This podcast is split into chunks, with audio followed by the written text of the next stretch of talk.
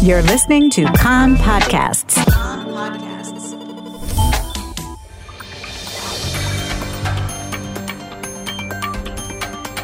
You are listening to the English language news of Khan, the Israeli Public Broadcasting Corporation. Good afternoon. It's two p.m. in Israel, Wednesday, January the twentieth, two thousand twenty-one. This is Nomi Segal with the top news at this hour.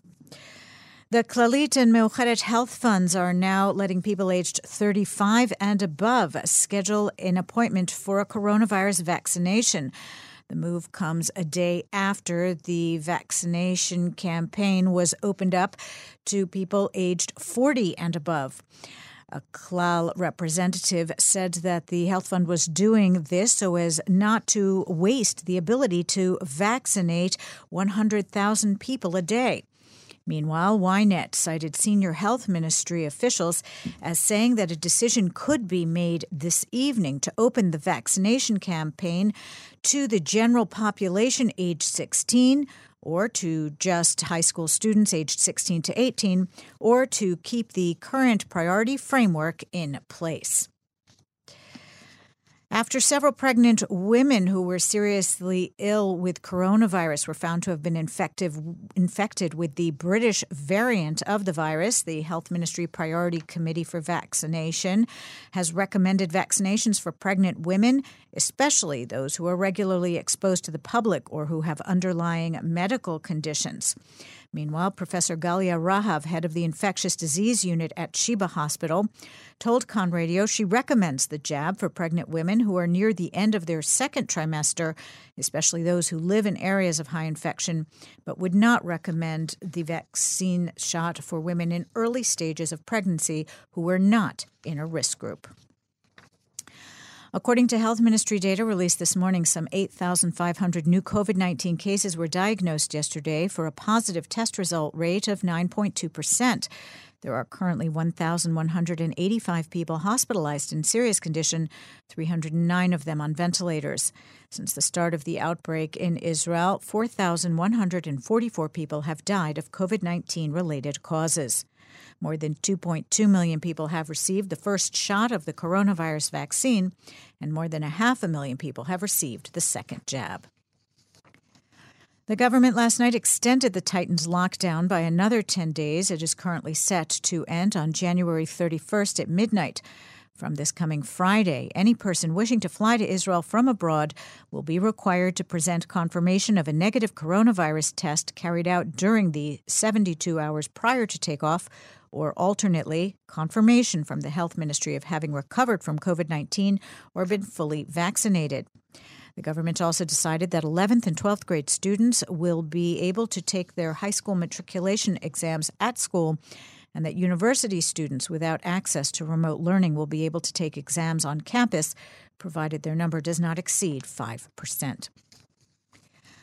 Israel's coronavirus coordinator, Professor Nachman Ash, says that there's been a slow drop in the scope of infection in recent days, and he hopes this continues. He stressed that the vaccination drive has yet to bring a decline in the number of people who are seriously ill. Ash told ConRadio that while he had recommended to the government that the lockdown be extended for two weeks, he hopes that ten days will be enough. On another matter, Ash said that Israel did not give any commitment to the pharmaceutical company Pfizer not to use other companies' vaccines. Asked about a Khan report that Israel has yet to use some one hundred thousand Moderna vaccines that arrived here earlier this month, Ash said no decision has been made not to use the Moderna vaccines, but no decision has been made on how to use them. He said that since it is a small amount and a slightly different procedure, there is concern of confusion or mistakes if two different kinds of vaccines are administered simultaneously. Prime Minister Benjamin Netanyahu had initially said the Moderna vaccines would be given to people who are housebound and cannot get to clinics to receive the jab. It was later reported that they would be supplied to the army. In other news, the I D F overnight struck Hamas positions in the Gaza Strip in response to the earlier firing of a rocket from the enclave toward Israel. The rocket exploded in an open area in the western Negev and did not cause injuries or damage. In Washington, Joe Biden will be sworn in as the forty-sixth president of the United States later today in a scaled-down ceremony on Capitol Hill under heavy security. The inauguration is slated to take place at seven p.m. Israel time. Khan will begin special broadcasts at six p.m. Outgoing President Donald Trump is not participating in the inauguration and has organized his own farewell ceremony to take place several hours prior to the swearing-in. In his final hours in office yesterday, Trump pardoned seventy-three people, including his former aide Steve Bannon, and commuted the sentences of seventy others. Among the individuals who received clemency from Trump was Aviem Sella, who was the handler of convicted spy Jonathan Pollard. Sella never stood trial, and a White House statement said the clemency was granted with the support of Prime Minister Benjamin Netanyahu and others. Pollard, who immigrated to Israel earlier this year, welcomed Trump's decision to pardon Sella. He said that after so many years of suffering, he and his wife Esther want to focus on the future and not the wounds of the past. On the Hermon, some seventy centimeters of snow have accumulated on the upper range. Some forty centimeters have accumulated on the lower range. The site is closed to visitors and skiers. And with the recent rainfall, the lake of the level of Lake Kinneret is now one meter shy of full capacity. The weather outlook, cold for the time of year with intermittent rain from the north to the northern Negev, accompanied by isolated thunderstorms and hail, snow on the Hermon and the Golan Heights. The maximum temperatures in the main centers, Jerusalem seven, Tel Aviv fourteen, Haifa twelve, Beersheba twelve, and in Eilat going up to nineteen degrees Celsius.